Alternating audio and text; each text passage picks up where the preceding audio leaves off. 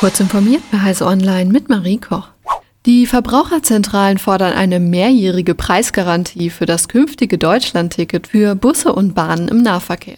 Laut Marion Jungblut, Mobilitätsexpertin des Bundesverbands, brauche es eine verbindliche Zusage von Bund und Ländern, dass der Ticketpreis von 49 Euro im Monat bis Ende 2025 stabil bleibt. Bis dahin sei die Finanzierung des Bundes zugesagt, sagte Jungblut der dpa.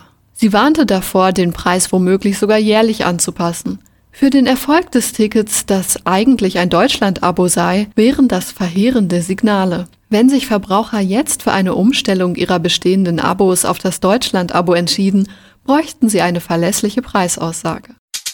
Norwegische Ermittlungsbehörden haben 5,5 Millionen Euro an gestohlener Kryptowährung beschlagnahmt, die Anfang 2022 angeblich von nordkoreanischen Hackern erbeutet worden seien. Bei dem damaligen Hack gegen das Blockchain-Spiel Axie Infinity wurden über 550 Millionen Euro gestohlen. Der jetzt zurückgeholte Teil der Beute ist damit nur ein kleiner Erfolg im Kampf gegen Cyberkriminelle. Das FBI hat den Axie Infinity Hack der Hackergruppe Lazarus zugeschrieben, die vom nordkoreanischen Regime unterstützt wird und Teile der Beute für staatliche Zwecke nutzt. Nach Angaben der Vereinten Nationen hat Nordkorea 2022 wohl Kryptogeld in Rekordwert gestohlen und das Geld für Atomraketen eingesetzt. Nordkorea weist diese Vorwürfe allerdings zurück. Man sei für diese Cyberattacken nicht verantwortlich.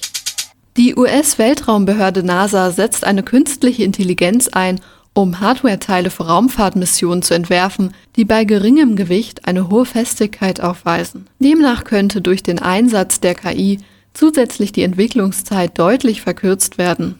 Am Anfang der Entwicklung der Evolved Structures steht jedoch weiterhin der Mensch, wie Ryan McClelland, Forschungsingenieur am Goddard Space Flight Center der NASA in Greenbelt im US-Staat Maryland, erläutert. Ein CAD-Spezialist definiert zunächst nach den Missionsanforderungen Flächen, an denen die Teile mit dem Raumfahrzeug oder den anderen Komponenten verbunden werden sollen. Zudem maskieren die Konstrukteure die Bereiche, die freigehalten werden müssen, etwa um optische Sensoren nicht zu blockieren oder den Zugang bei Reparaturen nicht zu erschweren.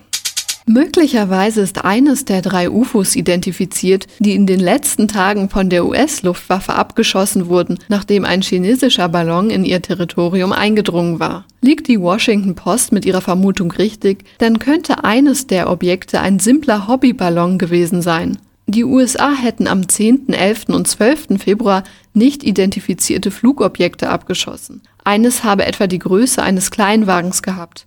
Die anderen Objekte sollen laut einem Regierungssprecher kleiner gewesen sein. Die genaue Größe soll schwierig einzuschätzen sein, da die Objekte langsam unterwegs gewesen wären, die Sichtungen jedoch aus schnelleren Fluggeräten erfolgten. Diese und weitere aktuelle Nachrichten erfahren Sie auf heise.de. Du willst mehr Wohnkomfort erleben? Im Alltag ganz einfach jede Menge Energie sparen? Deine Wohnung vor Einbrechern sichern? Oder gleich alles auf einmal? Kein Problem. Mit Homematic IP wird dein Smart Home so einzigartig wie du. Mehr als 150 verschiedene Produkte machen jeden Bereich deines Zuhauses einfach smart. Und mit der kostenlosen Homematic IP App hast du jederzeit alles im Griff. Du willst mehr erfahren? Dann besuche uns unter www.homematic-ip.com.